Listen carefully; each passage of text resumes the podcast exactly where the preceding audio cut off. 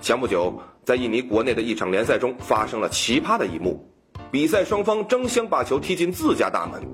两队的守门员面对皮球也是来者不拒，双方竟然在四分钟内打进了五粒乌龙球。最终，身穿绿色球衣的一方很不情愿地以三比二赢得了这场比赛。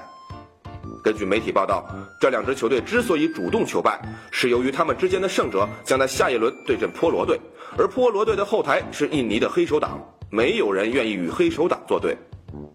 当然，他们拙劣的表演无法逃过媒体和球迷的眼睛。印尼联赛已对这场比赛展开了调查，两支球队恐怕将遭到严厉处罚。